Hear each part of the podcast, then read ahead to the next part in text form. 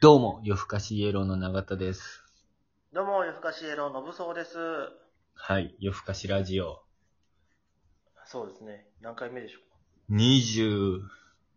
う ?24。かなもう取りすぎてわからんくなってきてますわ。前回、前々回、ちょっとあの、僕参加できず。まあでも、コブラ、楽しかった言ってましたわ。あ、代わりにやってくれて。はい。多分やけど、なんかバグみたいな感じで僕が入られへんかったなと思うんやけどね。そうですね。まあでも今日はね、ちゃんとできてるわけですから。そ何かしら調子悪かったんでしょう。でしょうね。う。はい。機械も、アプリも調子悪い時あるでしょ。今日でもあの、お昼の3時に待ち合わせしてて、今まあ夜の11時半ですけど、うん。夜の、その昼の3時に待ち合わせしてた時も、のぶそくん、寝坊してましたけど、何かバグがあったんですかせやね。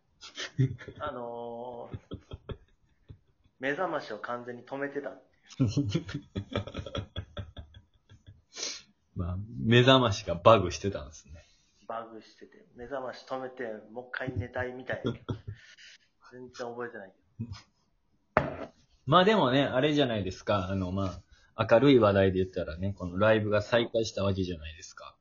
そうそう。久しぶりだったよね。ねえ、えー、おとといですね、28日の日曜日にうん。再開したわけですけど。 4ヶ月で、ぶりぐらい4ヶ月ぶりですよ、だって。2月の末からだってもうライブ出てないでしょ。なんか、相当長い間行ってなかったよね。そうです ね。だからもう久しぶりに芸人さん見たわ。生で。生、生の芸人 さん。ねえ。なんかでも、変わってましたね、いろいろ。やり方う。ん、そう。で、あの、ズームで配信してたじゃないですか、ライブを。はいアクリル板ですよ。あれなんか、思ってたよりも、なんかこう、言い訳みたいに聞こえてたらあれやけど、思ってたよりもやりにくかったですね。でも全然不慣れな点があるんで、やりに、すごいやりにくかった。あでれ、決してその、うん。そのせいでネタのクオリティが落ちたとかそういうのではないけども。まあまあまあね、もちろん。でもなんか、やりにくかったなだってこう、でも、ズームで見てる人ら、まあ僕らも多分、まあ MC やってて、はい。こうあんまりこう説明ばっかになったらあれやと思って、こう、うん。言ってはなかったですけど、こう、マイクからも離れて立ってるんですよね。そ一応。こう、立つ場所がちゃんとこう、印で決まってて、まあそのソーシャルディスタンスのルールを守りながらやった結果、こう、マイクにもまあ、極力っていうかまあ、触れない。出演者は。う。うん。で、まあそのマイクにまあ、唾がかかったりとかって多分あるからでしょうけど、の触らんといてくださいねっていうのも含めて。ね、結構こう、マイクから離れて立ってるから、なんかこうスタッフさんも別に十分声は拾ってるから大丈夫とは言ってたものの、うん。マイクから離れてるっていうのがこう頭の中にあるから、うん。やっぱりこう自然と声張るじゃないですか。 そう。めちゃくちゃ喉痛かった僕もそうだけどななちょっと声飛んでたよね。そう。だから僕なもん、喉ちょっと痛かったもん。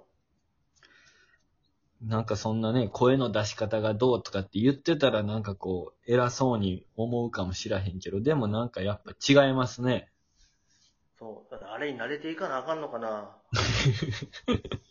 もう、早終わってくれへんかなと思ってね。あのルールね。そうそう、アクリル板挟んで、うなん、か、風穴開ける図は3トリオやんか。はい。あの、一人一人の間にアクリル板をこう置いて、見てるんやけど、その前、正面から見ると、なんか、カゴに、檻に入れられてるみたいな。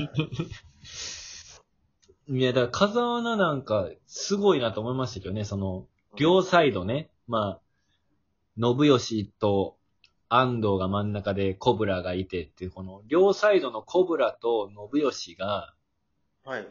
しっかりこう、会話できてたのかなっていうのはありますけどね、なんか、やっぱり声聞きに、聞き取りにくいとかあったんで、あー確かに、アクリル板挟んだら、漫才二人組の時でも、やっぱちょっと声聞こえづらかった。そうですね、なんかこう、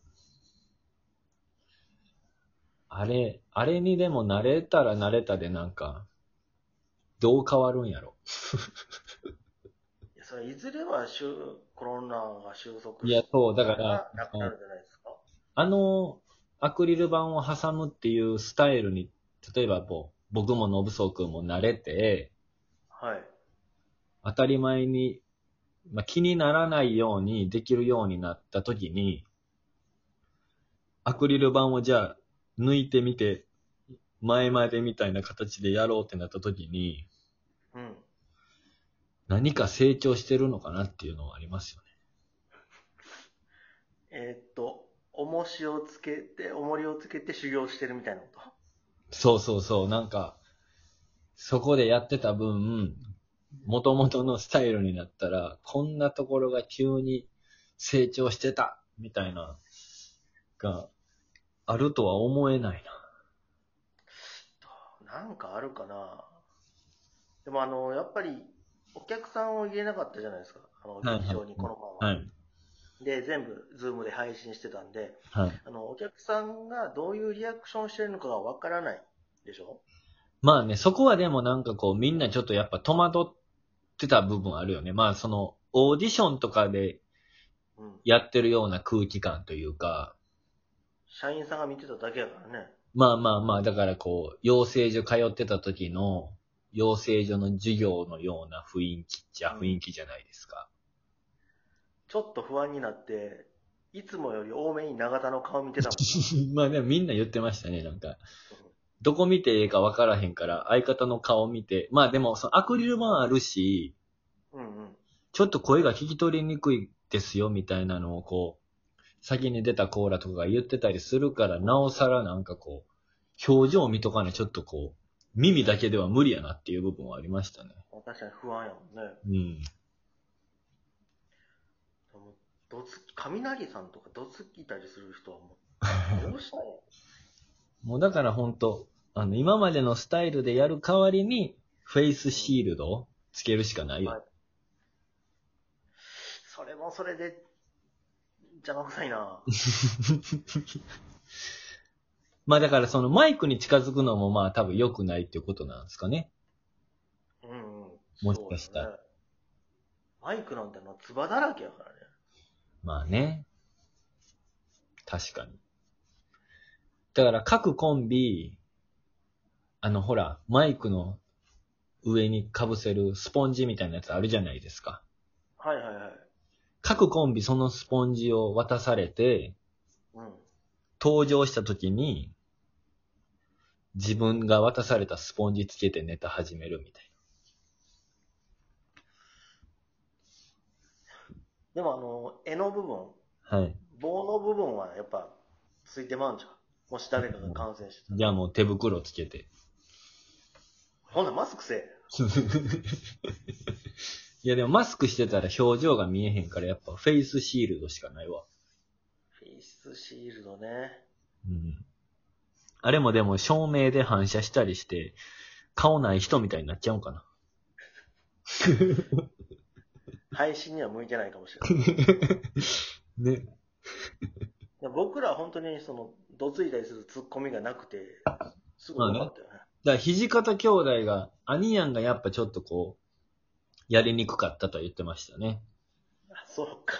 そう、どつき漫才じゃないけど、なんかまあでも、ひろきがこう、遠慮なくこう、突っ込む兄弟ならではのみたいなのがあるから、頭の形変わるんちゃうかいうぐらい流れてる。まあなんかね、なんかそこでだから、兄はもうなんかこう、まあ取れてた部分もあったから、それがないから、まあね、あんま深く喋るとなんかこう、ネタバレみたいで嫌やからあれやけど。 なんか、まあまあ。そう。肘方も言わんといてくれって思ってるかもしれんけど。いや、だから土方だけじゃなくて、その、言ってた、みんなで言ってたのは、叩くことによって、それ以上言うなよっていう、こう、なんていうの、リアクションができるわけじゃないですか。はいはいはい。もうこれ以上言うなよっていう。それを言葉だけで制せなあかんっていうのが難しいんちゃうかと言ってましたね。やかましは。そう、ツッコミ。が、やかましいはもうやめろやっていう言葉だけで、うん。ボケは、 やめていいのかっていう。そうね。あそう、のー、やるなっていうのはやれっていうふりみたいにそ教えう、られるもんね。もっと言ったらこう、アクリル板があるから、普通に考えたらよ、うん。うん。何かされることは絶対ないわけやんか。まあ、近づかれへんわな。そう。それなのにやめていいのかっていうね。めっちゃ素直なやつじゃないとあかんやんっていう。なんやろな。なんか、スタンガンみたいなの出してバチバチって、でもアクリル板あるから。それでも無理か。